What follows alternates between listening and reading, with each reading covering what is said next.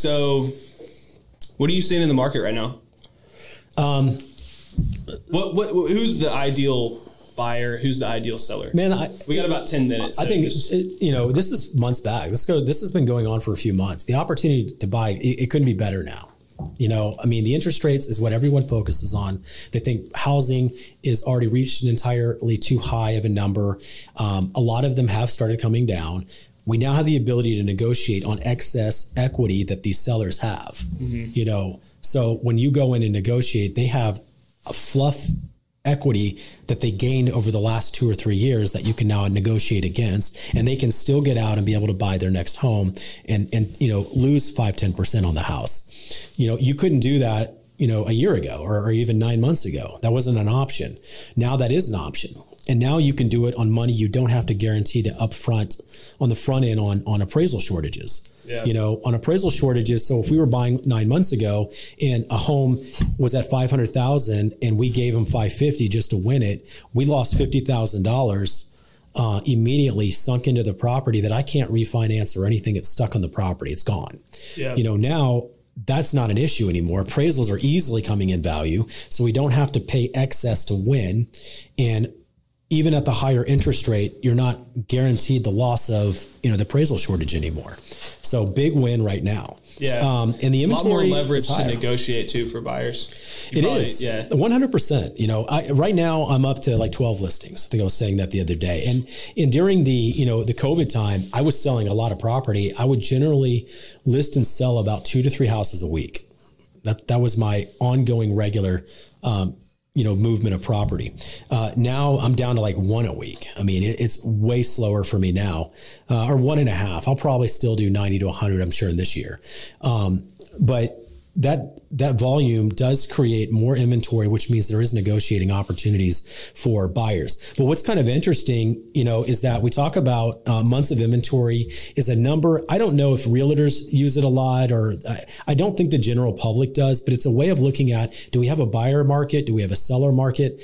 How much inventory is available for people to be buying? Because it's real important. If you, we probably got down to the point where we only had two or three weeks of inventory everything was closing in two to three weeks, which is incredibly fast, which means there's never going to be enough supply to, to satisfy the buyers that were buying. So we had this ongoing crisis. Now, a typical market you want to have is about two months of inventory available. That means sellers and buyers have a reasonable expectation to have some room in there. You, you know, some markets is going to be a little more seller, some markets will be a little bit more buyer, but it allows you to have a more realistic expectation what the market's about. So it's good. Um, right now, we probably have two months of inventory, let's say. The problem is that, you know, going back two or three years ago, the last time we had two months of inventory before the COVID thing, before we had this, in, you know, ultra low in, uh, interest rates and, and there was no inventory and the builders didn't build enough homes and all this crisis and shortage of supply.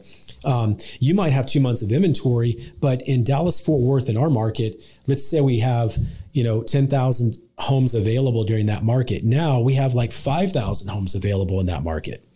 So we still have two months of inventory. We just don't have any supply still. So it's kind of an interesting kind of stand, you know, that we're in. In some markets, it's like I said, some are still very pro buyer, Yeah. and then some still don't have enough homes in the seller side. And I would say, I would say a rule of thumb would probably be school districts.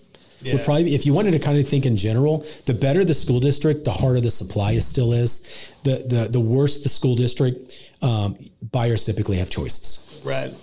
Yeah, and I've noticed too. Um, I've had a lot of buyers come back around that first week of January that I thought just completely gave up. I've been getting a lot of calls back, um, which is kind of interesting to me because I've I've laid off on my follow ups with a lot of people because I, I was told that I was probably calling people too much. You know, Who told you that?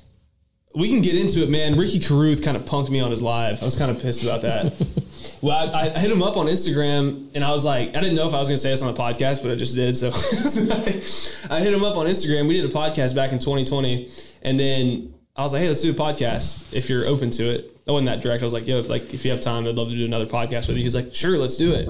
And then he goes, um, he's like let's just do he changed it and then he's like let's just do come on my instagram live. And he has like 250000 followers right? And i was like cool let's do it. You know i was and i really wanted the podcast but i was like cool i'm not gonna i know he's a busy guy i don't want to like But he gets me on there, and I will say I'm taking everything with a grain of salt, kind of from what he said, because I think he was just trying to position himself as an expert to his followers, and he just like assumes I'm in his like coaching program or whatever, you know.